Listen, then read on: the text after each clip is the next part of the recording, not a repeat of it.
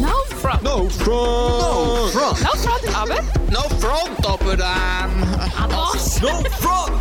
No front. No front. Gell? Ja, Sie, Sie müssen schon sehen, das ist no Eigentlich, aber äh... No front, aber.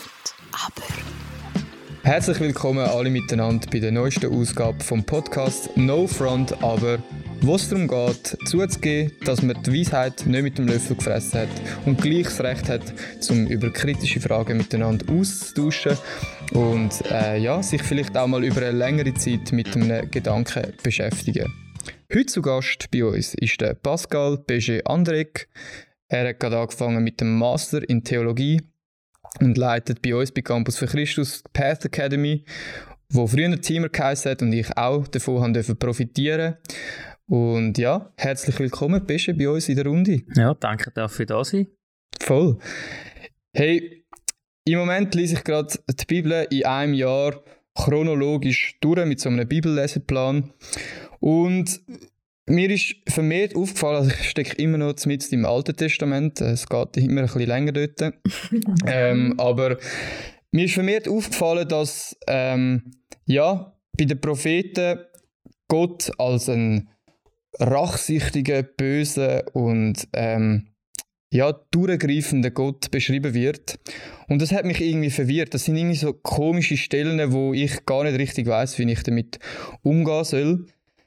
Und ich habe auch noch nie eine Predigt darüber gehört, wo Gott so beschrieben worden ist. Und ja, das ist gerade mal meine erste Frage an dich. Wie empfindest du das? Ist da noch ein bisschen Redebedarf, um über, über äh, die Stellen aus der Bibel auch noch ein bisschen zu reden? Mhm. Ja, wenn du sagst, aber du hast noch nie Predigten gehört drüber. Ich habe selber auch noch nie drüber predigt, geschweige denn mal eine gehört. Es ist tatsächlich so, dass die äh, Bibelstellen ja eher schwierig sind im Alten Testament. Wenn man die so lesen, denken wir auf, wo steht der liebende Gott, und man vielleicht auch vom Neuen Testament her kennt. Wenn man es natürlich schon gelesen hat, oder? Du hast ja die Bibel noch nie durchgelesen, bist jetzt im ersten Durchgang noch von vorne nach hinten.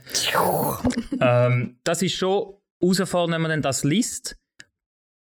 Dort ist natürlich schon, es, eben, es gibt sicher einen Redebedarf, um darüber zu reden, aber ich glaube, man müsste fast noch ein bisschen vorher schon ansetzen, nicht erst in der Predigt, das bedeutet jetzt das praktisch, sondern sich mal zu überlegen, okay, was ist denn die Situation gewesen?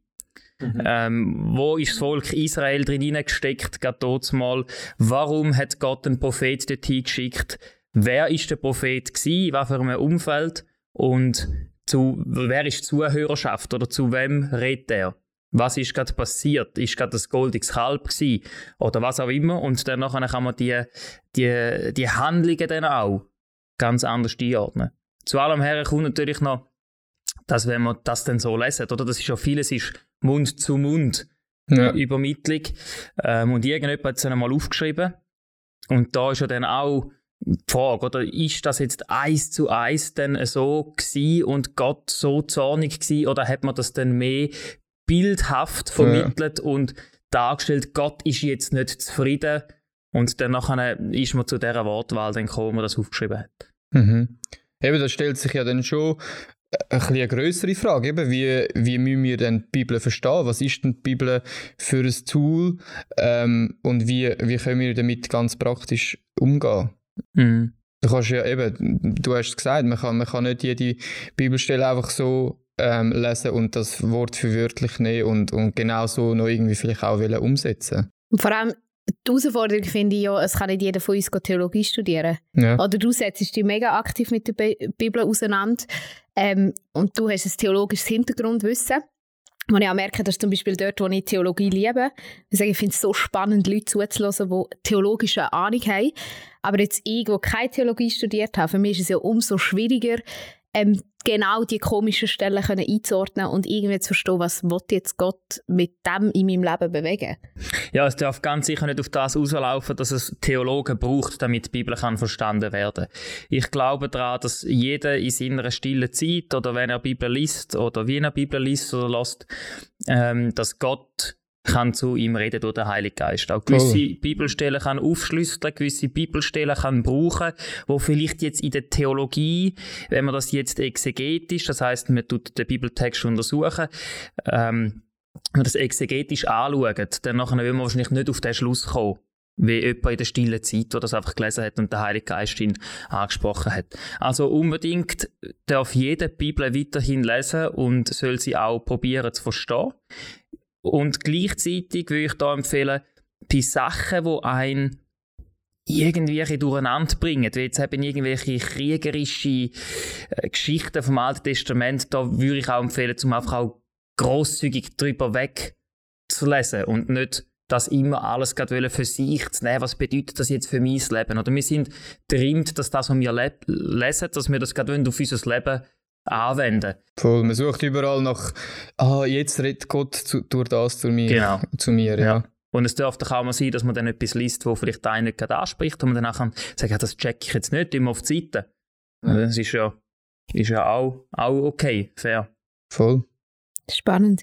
Aber es gibt uns ja eine gewisse Freiheit, dürfen die Bibel ähm, halt wirklich auf unseren Alltag so zu beziehen, dass wir eben auch damit können umgehen können. Also es ist ja wie so, ich finde das manchmal noch schwierig, oder manchmal ist die Bibel so heilig gesprochen, dass man fast Angst hat, ja, wenn ich jetzt etwas nicht verstehe, dann bin ich irgendwie zu wenig Christ oder dann habe ich etwas nicht gecheckt oder dann redet der Heilige Geist zu wenig zu mir oder so. Und das finde ich eigentlich schon noch, also ich habe eigentlich mit dem zu kämpfen, weil ich bin jetzt nicht mehr zwölf und habe das Gefühl, ja, ist okay, wenn ich die Bibel nicht verstehe, sondern würde ich Mhm. sagen, ich bin doch intellektuell jetzt nicht auf dem Level, dass ich es nicht sollte verstehen, können verstehen und gleich merke ich so ein bisschen, ja, eben, wenn du es nicht studierst und wenn du dich nicht aktiv mit dem mega viel auseinandersetzt, ähm, ist es auch mega schwierig. Ja, und selbst dann gibt es ja verschiedenste Auslegungen von allen Stellen. Also, ich glaube nicht, dass, dass sich an vielen Stellen irgendwie äh, Leute mega einig sind. ja, das ist dann das Problem, wenn man Theologie studiert, da weiß man am Schluss weniger wie am Anfang. es ist wirklich vieles nicht so klar, wie es auch scheint. Und ich habe gerade letzte Mal eine Predigt darüber gehabt, eben, dass vieles in der Theologie auch nicht so klar ist, wie man vielleicht gelehrt bekommen hat. Oder man geht in die Sonntagsschule, wenn man natürlich so kirchlich sozialisiert aufwächst, oder dann gehst du in die Sonntagsschule, dann hörst du die Geschichten. Es wird einfach vermittelt, so ist es und so ist es klar. Mhm. Und wenn dich dann damit auseinandersetzt, merkst du, oh, das ist gar nicht so klar. Das ist eine Theorie, wo man, wo man gemacht hat, oder ein Konstrukt. Und das ist auch gut und nicht, nicht falsch per se. Und es fun hat funktioniert. Es hat funktioniert Ja. und funktioniert noch. Ja. Und gleich eben ist es manchmal auch dann ein Augenöffner, wenn man sich mal mit dem, mit dem anderen noch auseinandersetzt und einmal merkt, ah, okay, spannend. Jetzt der Theologe oder die Theologin kommt zu einem ganz anderen Schluss, weil sie vielleicht eine andere Herangehensweise an die Bibel hat, wie ich. Oder dort fängt sie dann schon an. Was ist die Bibel für mich? Ist die Bibel für mich eins zu eins Wort Gottes, wo geschrieben worden ist im Stil von er hat äh, mit seiner Hand selber fast das geschrieben Ja. und und ist alles was dort drin steht ist geschrieben nicht nur für Todsmal, sondern auch für heute und dann gibt es natürlich auch die Herangehensweise, dass man sagt, ja, das ist Todsmal, hat Todsmal gegolten, heute gilt das gar nicht mehr. Das Mhm. ist einfach halt Todsmal ja im Alten Testament, oder? Für die Juden hat das gegolten. Wir sind im neuen Bund, oder? Mit Jesus. Für uns gilt das nicht mehr. Da gibt es ganz einen Haufen verschiedene Herangehensweisen. Und dort dann eben kommt man dann auf verschiedene Schlüsse bei gewissen Bibelstellen. Ja. Und da ist noch, finde ich, wichtig zu sagen, es ist nicht die eine Herangehensweise wichtiger, richtiger wie die andere. Mhm. Du hast jetzt gerade vorher eben das noch gesagt, so Wort Gottes. Das ist noch eine spannende Frage, die ich euch eigentlich gerne oder gerne in die Runde würde stellen. Was, was bedeutet denn für euch Wort Gottes? Wie weit geht der Begriff? Ist das einfach eben die Bibel oder ist das noch mehr oder weniger? Spannend. Ich habe mich wirklich intensiv mit dieser Frage beschäftigt. Ja, wie, wie gehe ich davon aus, was ist, eben, was ist die Bibel? Äh, wie wichtig ist die Bibel? Gerade weil ich selber merke, mir fällt der Zugang zu der Bibel ganz oft im Alltag wirklich schwierig. Also es ist jetzt nicht so, dass ich morgen aufstehe und denke, wow, geil, heute kann ich endlich wieder die Bibel lesen, sondern ich muss mich mehr wirklich überwinden, um mich immer wieder ins Wort hineinzugeben, jetzt ins geschriebene Wort in dem Sinn. Und mir ist ein spannender Gedanke gekommen, ich habe mir dann überlegt, ja, wenn ich sage, das Wort Bibel ist das Wort Gottes und das ist abgeschlossen, dann gehe ich eigentlich davon aus, dass irgendwo vor 2000 Jahren oder so, nein, ein bisschen später, ähm, das Wort Gottes wie fertig ist. Und ich erlebe aber ja, dass Gott zu den Menschen heutzutage auch noch redet. Dass Gott Ja, äh, Kirchengeschichte ja. passiert ist, wo vieles menschlich ist war, aber wo ich glaube, wo vieles Gott auch bewegt hat. Wenn ich, ich liebe zum Beispiel Biografien zu lesen von Menschen, wo, wo irgendwelche ja, starke Projekte gegründet haben oder, oder Bewegungen ins Leben gerufen haben oder so und merke, für mich ist ja das auch eine mega Begegnung mit dem, wer Gott ist und was Gott ausspricht. Und wenn ich so die Bibel anschaue, würde ich sagen, für mich ist es ist ja eigentlich Geschichte, wo Gott mit dem Volk schreibt. Mhm. Und die Geschichte hört ja nicht auf, weil wir sind ja auch sein Volk. Das Volk ist auch viel zu gross geworden, um das Ja. irgendwie können an dem gleichen Ort festhalten. Ja, du kannst es irgendwie vielleicht nicht mehr so einfassen, aber mir ist dann wie durch den Kopf gegangen, hey, ja, was, wenn mein Leben ähm, Teil von dem Wort Gottes ist. Und wenn Mhm. das Leben von meinen Freunden rundherum und das Leben von, von einem Christ in einem ganz anderen Land, wie auch Wort Gottes ist, dann, dann kann ich ja wie nicht sagen, es ist einfach abgeschlossen mit der Bibel und das, das ist das Ende, sondern Mhm. dann glaube ich ja daran, dass es wie weitergeht. Und das Mhm. gibt mir irgendwo eine Wertschätzung auch gegenüber meinen Menschen und dem, was sie in ihrem Leben erleben. Mhm. Ja, also Wort Gottes ist für mich zum einen schon Bibel, ist Wort Gottes. Ich habe es vorher ein bisschen angetönt, ich äh, sage, es ist von Menschen geschrieben. Da gibt es auch schon wieder ganz viele verschiedene Meinungen zu dem Thema. Ich sage, es ist von Menschen geschrieben, es ist Mund zu Mund. Ähm, also hat man das weitergegeben. Ich habe es meinen Kindern erzählt, meine Kinder erzählen es ihren Kindern und so weiter. Und irgendein Ur, Ur, Ur, Urenkel von mir schreibt es dann auf. Also ich glaube nicht, dass es ein kompletter Tatsachenbericht ist, was wir lesen in der Bibel. Aber ich glaube, es ist von Gott inspiriert. Und es steht nichts drin, wo, wo Gott sagt, es darf nicht drinstehen. Mhm. Also das ist, finde ich noch wichtig, einfach zum, zum auch sehen, egal wie das, das zustande ist, wie das die Bibel zustande ist, Gott ist mit dabei gewesen und hat geschaut, dass das reinkommt, wo auch rein soll. Dass das ein Prozess war, wo, wo auch vom Heiligen Geist geleitet war. Und zum anderen bin ich völlig bei dir, Jana, das ähm, Wort Gottes ist, ist ganz sicher nicht nur Bibel, sondern Wort Gottes ist auch, ähm, kann auch sein in einem Gespräch, wie jetzt wir da führen, dass du irgendetwas, wo, wo ihr sagt, zu mir spricht, wie Wort Gottes, oder wie Mhm. der Heilige Geist redet durch euch zu mir. Das ist für mich auch Wort Gottes. Wort Gottes kann auch ein Lobpreislied sein, wo, wo zu Voll. mir spricht. Ich glaube, es sind verschiedenste Sachen, sogar Natur, oder, wo ja dann nicht einmal Wort ist, sondern wo du visuell wahrnimmst, kann Wort Gottes sein für, für mich. Und Gott schreibt Geschichte weiterhin, wie du auch gesagt hast. Mhm. Und er schreibt die Geschichte auch mit mir. Mhm. Und durch das muss er ja mit mir irgendwie kommunizieren. Und ich glaube nicht, dass das nur die Bibel ist. Ich glaube aber, dass die Bibel eine, spe- eine spezielle Bedeutung hat in dem ganzen Wort Gottes. Ich glaube, sie ähm, funktioniert auch als Prüfstein, Mhm. wo Mhm, wir gewisse spannend. Sachen können, können prüfen ob es wirklich so ist. Und Ja. ich habe mal den Eindruck gehabt, ähm, ich, ich soll eine Hauswand besprayen gehen und äh, vandalieren, randalieren. Das ist einfach, oder? Da könnte ich ja sagen, ja, das ist jetzt ein Gottes Wort an mich. Und wenn ich nachher das mit der Bibel gehe, überprüfen, ja, ist jetzt das richtig? Hat Dann das schon mal einer gemacht? Ja, er hat natürlich Hat schon schon mal biblische einer Geschichten, davor die irgendwo über das schreiben. hergesprayt. Nein, aber wenn man nachher schaut, eben, wie soll man sich verhalten und so weiter, dann nachher würde ich sagen, wieso spricht jetzt die Bibel so einer Haltung, ausser, äh, vielleicht da ausgenommen, irgendwelche Wände, die von der Stadt oder von den Dörfern zur Verfügung gegeben werden. Ich hätte jetzt auch wirklich Ja. von irgendwie Zeugs randalieren. Ja.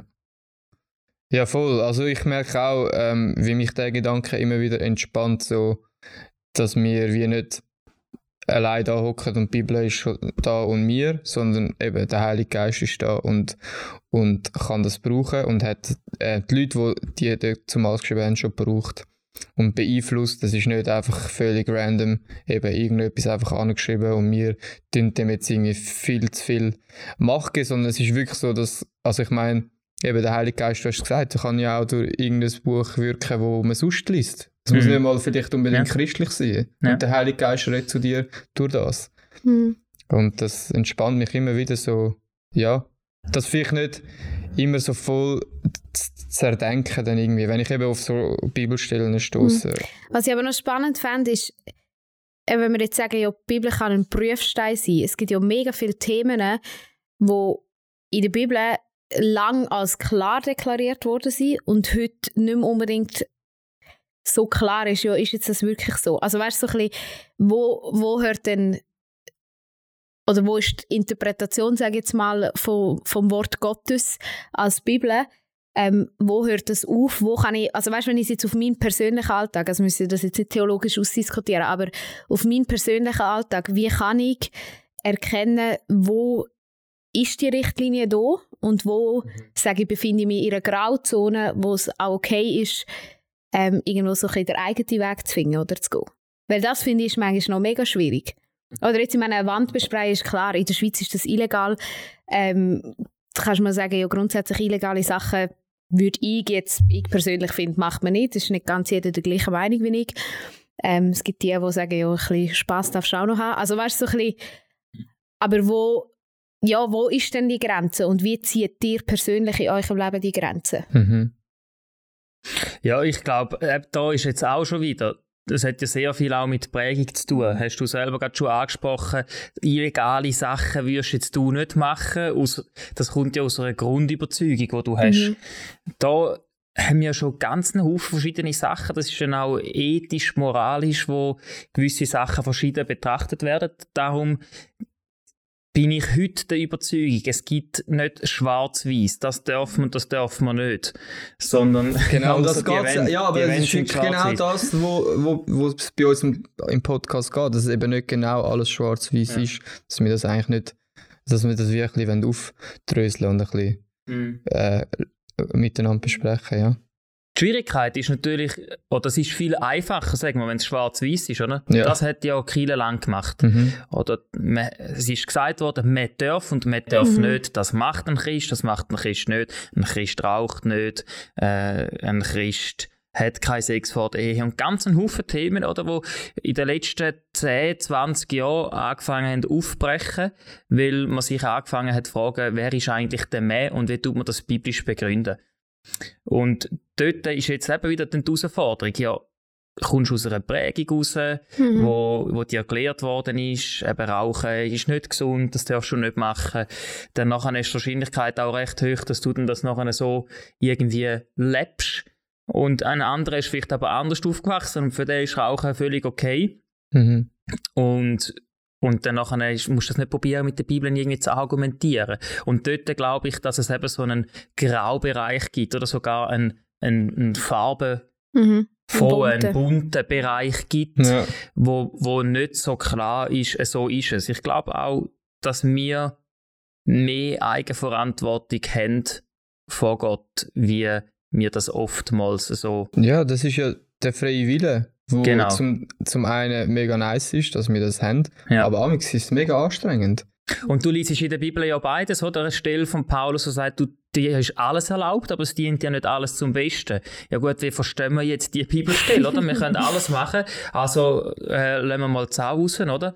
Und gleich haben wir auch wieder die anderen Stellen, die dann auch wieder zur Vorsicht ähm, aufrufen, zum geistlichen Wachstum, an sich zu schaffen, eben nicht alles zu machen. Und da irgendwo merken wir schon, nicht eine Diskrepanz, sondern ich glaube, ein, ein bunter äh, Blumenstrauß, wo, wo man schon in der Bibel findet. Mhm. In gewissen Situationen, in gewissen Lebensabschnitten, in, in gewissen Schicksalsschlägen oder was auch immer, gilt es vielleicht für einen Mensch das und für einen anderen Mensch bedeutet das. Ich glaube nicht mehr, Mhm. dass, dass man alles so kann stereotypisieren und kann sagen, es gilt für alle gilt genau das Gleiche. Ja. Ich finde das eigentlich ein mega schönes Bild, weil es bedeutet ja auch ein bisschen, dass du dich wie selber ein kannst entscheiden welche Farbflecken willst du in dieser Welt hinterlassen. Also Mhm. bist du eher ein gelber Mensch, bist du eher ein oranger Mensch. Also das heisst, wie du musst dich wirklich selber entscheiden, hey, welche Werte will ich leben oder mit welcher Überzeugung lebe ich. Ähm, und mit dem kannst du ganz eine andere Färbung hinterlassen. Und für Mhm. mich ist das etwas mega Schönes, weil das wie einfach einem einzelnen Mensch nochmal einen mega Wert zuspricht. Mhm. Weil es ja eigentlich sowieso mindblowing ist, dass Gott nicht einfach sagt, ähm, ich habe die Welt im Griff, ich mache alles alleine, sondern dass er uns zuspricht, ich mache das mit euch. Also ich will mit Mhm. euch die Geschichte weiterschreiben. Mit jedem Einzelnen, mit dem Thiago, mit dem Bischof und mit mir. Mhm. Und das ist ja eigentlich etwas mega Schönes. Mhm. Und mich, also ich würde jetzt sagen, mich motiviert das im Alltag ex extrem, um zu sagen, hey, go, ich, ich überlege mir, wie will ich durch das Leben durchgehen und welche Farben möchte ich hinterlassen in meinem Umfeld Mhm. Ja, irgendwo. Darum finde ich es eigentlich ein mega schönes Bild von diesen die Graubereichen, nicht als Ja, Graubereiche, gell, sondern so als, positiv Ausdruck. als bunte Farben Mhm. anzuschauen. Ja. Ja, hey, ich finde das ein schönes Abschlusszitat, Jana. Bitte gerne da Jetzt Zeit einen Schlussstrich ziehen. äh, danke vielmals, Pesche, für, für deine Worte und äh, Ideen. Und äh, ja, tschüss miteinander. Wir hören uns in zwei Wochen wieder. No front. No front. No front. No front, aber. No front, aber ähm. Was? No front. No front. No front. Gell? Ja, Sie, Sie müssen schon sehen. No Säckli, aber äh. Wo, No front.